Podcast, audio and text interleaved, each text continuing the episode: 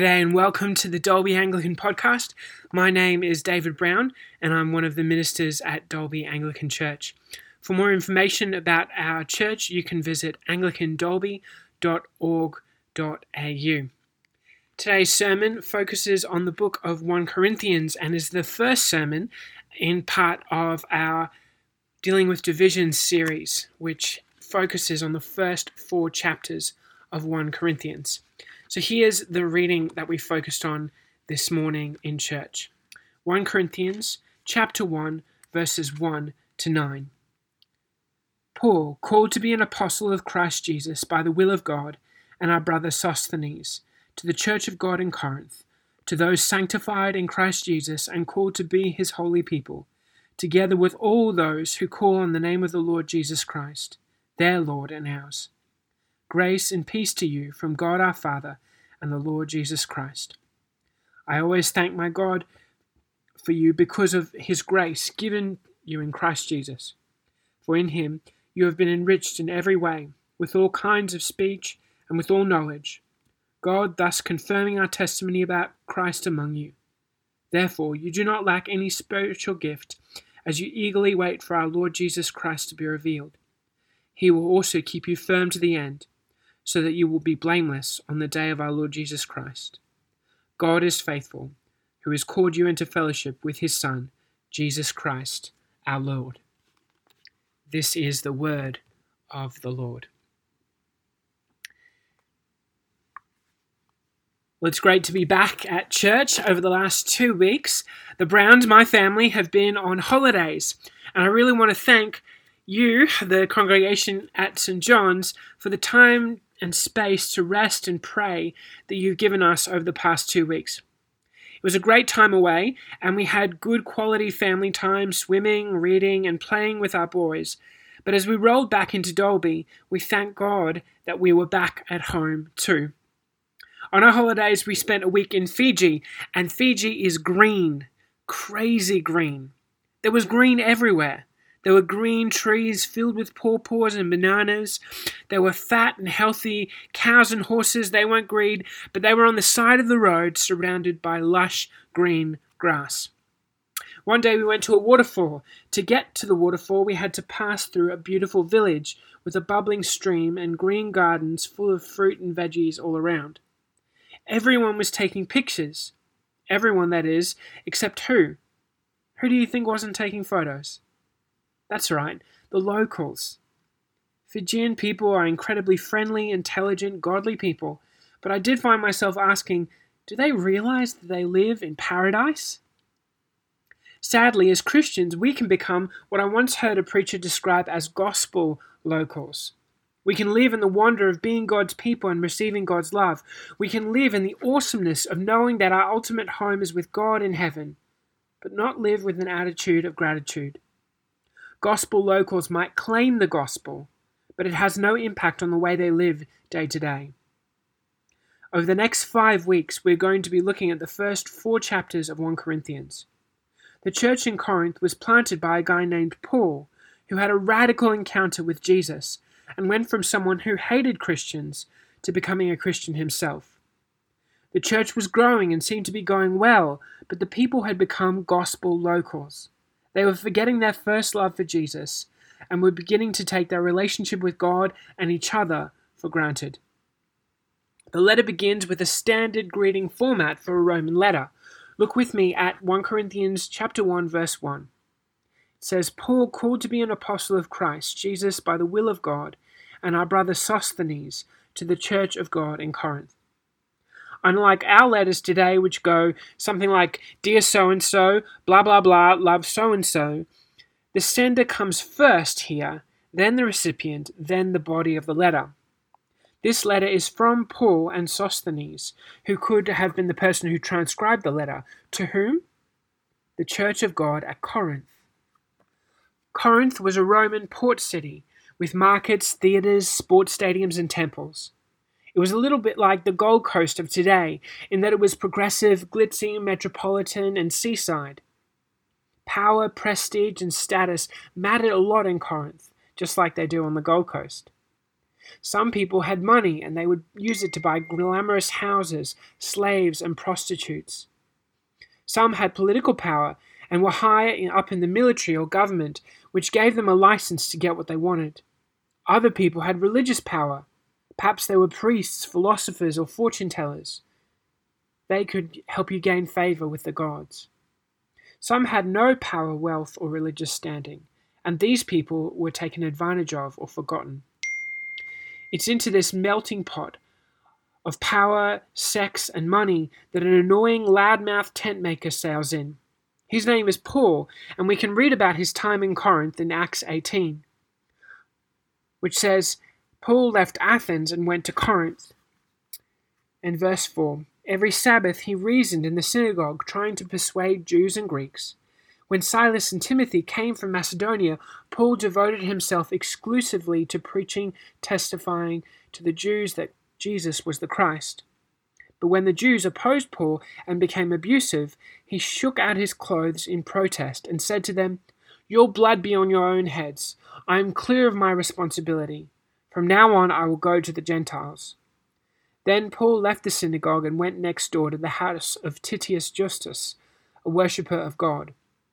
Crispus, the synagogue ruler, and his entire household believed in the Lord, and many of the Corinthians who heard him believed and were baptized.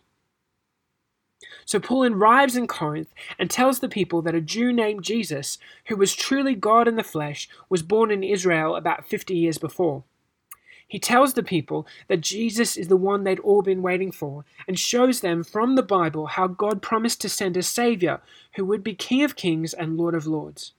He demonstrates again from the Bible how Jesus died for us and made it possible for us to be with God. The people in the synagogue don't like this message, so Paul goes, All right, I'm out, and goes next door to preach to the supposed heathens. These heathens, these non Jewish Corinthians, were chasing money, power, and sex. And Paul instead tells them to chase Jesus. And miracle upon miracle, that's exactly what they do people become Christians and the church grows. So when Paul writes this letter to the gathering, or what our translators render church, he's writing to a people he loves who are part of a movement that God started through him. These are people he's eaten with, partied with, worshipped with. And so he reminds them who they are in verse 2. Verse 2 says, To the church of God in Corinth, to those sanctified in Christ Jesus and called to be holy, together with all those everywhere who call on the name of our Lord Jesus Christ, their Lord and ours. In so many ways, this is a standard ho hum start to a Roman letter. From Paul to Corinth, and a bunch of meaningless niceties that historians will tell you are a part of every letter written at the time. But this is no ordinary letter. Paul calls the Corinthians members of the gathering of God. They are a unit. And what has happened to them? They have been called by God. They are a holy people chosen by God. Like an outfit or piece of jewelry that you only use for special occasions, these people are holy, set aside for God's purposes. But they are united in their calling with God's people everywhere and they are part of Jesus' redeeming work in the world. Paul isn't wasting time on niceties. He's getting down to business right here. And next, he does something powerful, landing a knockout punch with his signature greeting. You'll see it used in Romans, Corinthians, Galatians, Ephesians, Philippians, Colossians, Thessalonians, Timothy, Titus, Philemon, and Peter. It's in verse 3 of 1 Corinthians. Grace and peace to you from God our Father and the Lord Jesus Christ. This is a profound way to start a letter, an awesome way to greet people you love dearly. This is no ordinary greeting, it's a uniquely Christian greeting.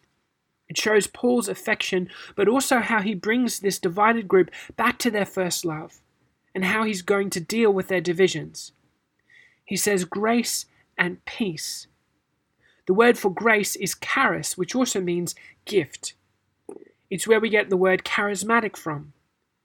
Paul's reminding us of the great and glorious gift of salvation Jesus gives us.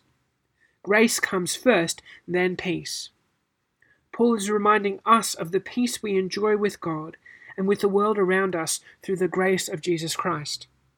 Jews like Paul longed for something called shalom, their word for peace. But shalom isn't just an absence of violence and hardship.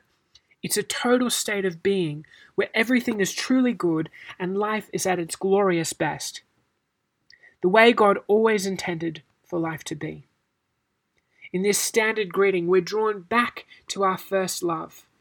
Our hearts and minds are drawn into an attitude of gratitude for the grace and peace gifted to us through Jesus Christ. Our standard greeting makes way for an outpouring of thanksgiving to God. Paul has so much to say in this letter, but in these words, the foundations are being set for the whole message. Look at verse 4. I always thank God for you because of his grace given you in Christ Jesus. For in him you have been enriched in every way, in all your speaking and in all your knowledge, because our testimony about Christ was confirmed in you. Therefore, you do not lack any spiritual gift as you eagerly await our Lord Jesus Christ to be revealed. This is a remarkably positive way to start a letter. It's glowing with affection. It's so positive that some scholars think Paul is being sarcastic here. This is because throughout the rest of 1 Corinthians we discover that there is a lot of negativity in Corinth. When Paul calls the Corinthian Christians saints or holy people, this is peculiar because the Corinthians are sleeping around, getting drunk, and playing power games in the church. He talks about the grace given to them by Jesus when they have failed to extend any grace to each other, excluding poor people in their gatherings and bickering like crazy. Paul talks about how the Corinthians have been enriched in speaking and knowledge when he's received reports that some are rejecting him because he's not a good speaker and others are claiming special spiritual knowledge which makes them better than the rest. In verse 6, he writes about he, the lives of the Corinthians and how they back up the testimony about the goodness of Jesus. All the time he knows that the life of the church is a mess. Finally, in verse 7, he writes about how the Corinthians don't wait for any spiritual gifts and are eagerly waiting for Christ's return. In 1 Corinthians 12, we discover that some in the church are claiming to have spiritual gifts that others don't, creating classes of Christians. Spiritual gifts are creating divisions in the church and turning weekly services into circuses of hypocrisy and sensationalism. At the same time, false teachers have started saying that there is no afterlife and the bodily resurrection at the last day is a pipe dream. Paul will go on to say this is nonsense. But here in the introduction, he's glowingly speaking of the Corinthians as if these divisions don't exist. Is he being funny? Is he being surly and sarcastic? Perhaps, but I don't think so. Instead, I think Paul is drawing the people back to their best selves. He's heard reports of the worst stuff, but he's also seen the Corinthians at their best. He knows what they're capable of, and he's drawing their minds and hearts back to God's original purposes for them. When I was a small boy of about six, I did a somersault through a plate glass door, causing hundreds of dollars of damage. On instinct, I ran and hid behind a cupboard from my parents, who I was sure would be angry with me. When my mother got home, she saw the shards of glass and assumed that I'd been cut to shreds. When she found me, she was so thankful to see that I was in one piece, she hugged and kissed me and held me for a while. Sure, I was scolded for being foolish, but the initial reaction taught me more about her love for me and why I was dumb to do gymnastics around glass than any amount of scolding. Paul is doing something similar here.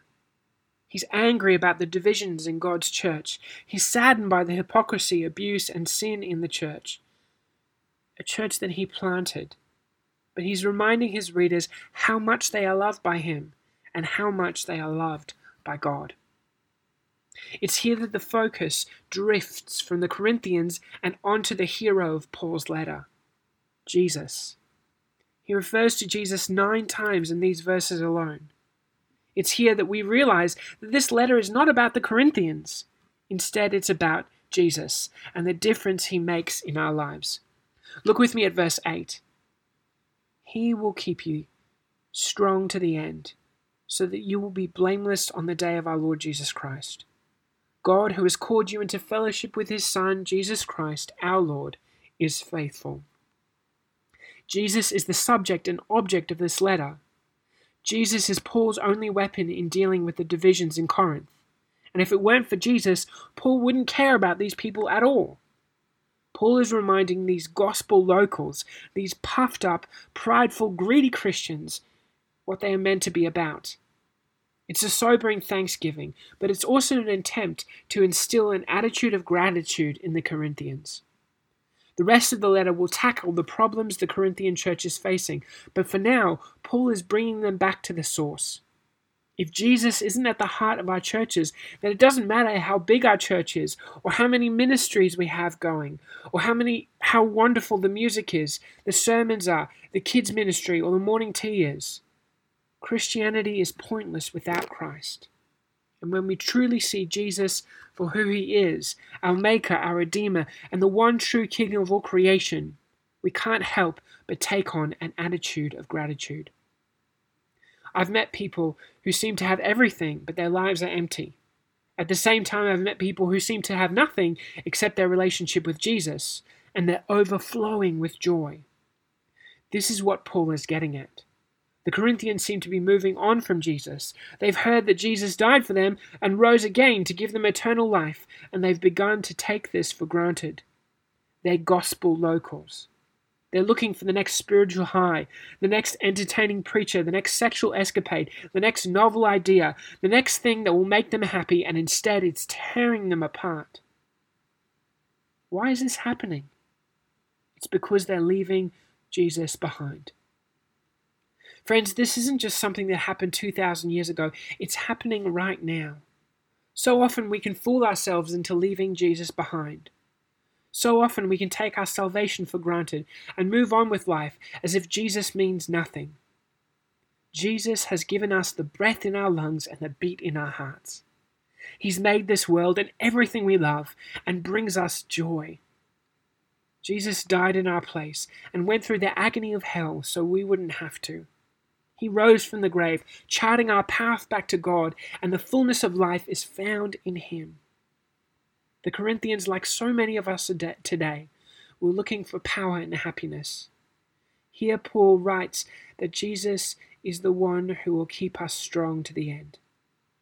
Finally, we are reminded that our unity, our fellowship is with and in Jesus.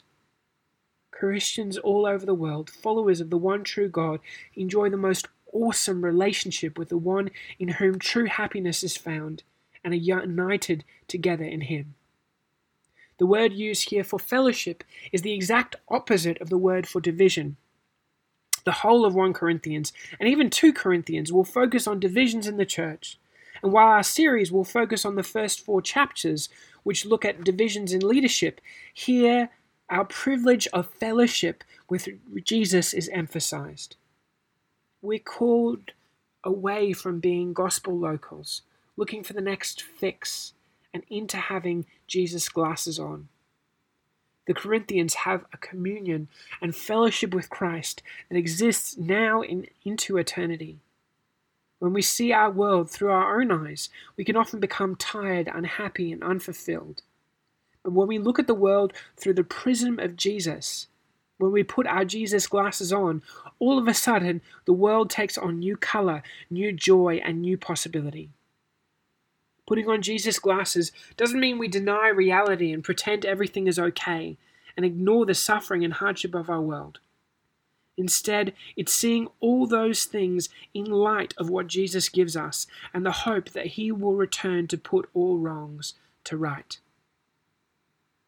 While lots of the locals in Fiji seemed not to notice that they lived in paradise, there was one local we met who quite obviously did. We'll call him Soso, because I couldn't pronounce his name, but he was our guide to the waterfall that day. This 11 year old pointed out all the edible plants to us, told us about the animals in the forest, and when we got to the waterfall, he ran and jumped into the cool water. While some of the other guides looked a little bored by their task, So So carried my son Micah across the creeks and treated every moment of our journey with wonder and joy. He almost enjoyed it more than we did. That's what God wants for us, friends. God wants us to live in a state of wonder, joy, and hope, an attitude of gratitude. Psychologists tell us that gratitude facilitates contentment, promotes physical health, enhances sleep, strengthens relationships, and builds up communities as grateful people pay it forward and help others.